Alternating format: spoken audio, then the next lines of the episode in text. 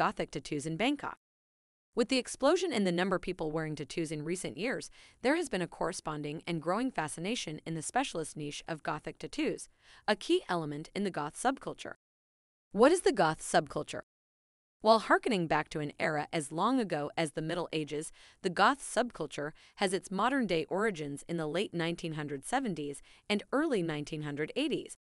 This is when the goth rock scene got underway in England with post punk rock groups such as Siouxsie and the Banshees, Joy Division, and Bauhaus. Over the past 30 years, the goth movement has survived the test of time, and it is now firmly established in many countries across the world, including the USA. The Goths find their inspiration from a number of sources, including music, art, films, and in particular, 18th, 19th century Gothic literature. Gothic literature is typically about demons, vampires, ghosts, and monsters, and the settings tend to be crumbling, eerie castles, ancient churchyards, and dark mountainous roads. This literature genre has become the basis for Gothic horror movies.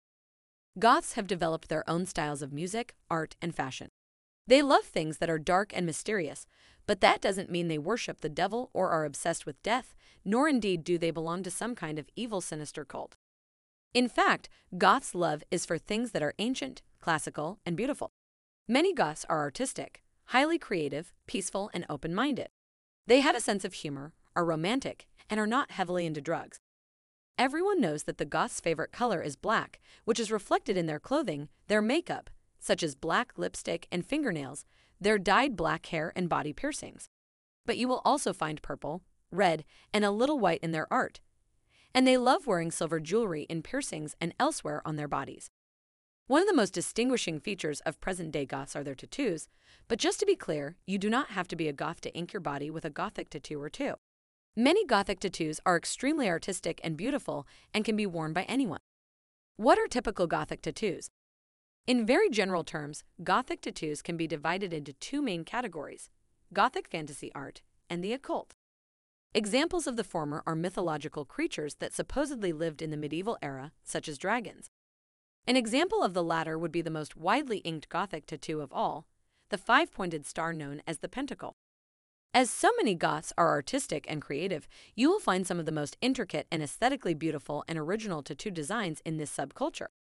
There are no specific standards for Gothic tattoos, so the Gothic tattoo artist is free to create something original, which will often include ancient English lettering in varying weird and wonderful styles. But before you go ahead, we strongly recommend that you talk to others who have had Gothic tattoos and ask them about their experiences. Also ensure you go to the right studio, where the artists know about Gothic tattoos and can spend the time to discuss and design something that you will be happy to wear for the rest of your life.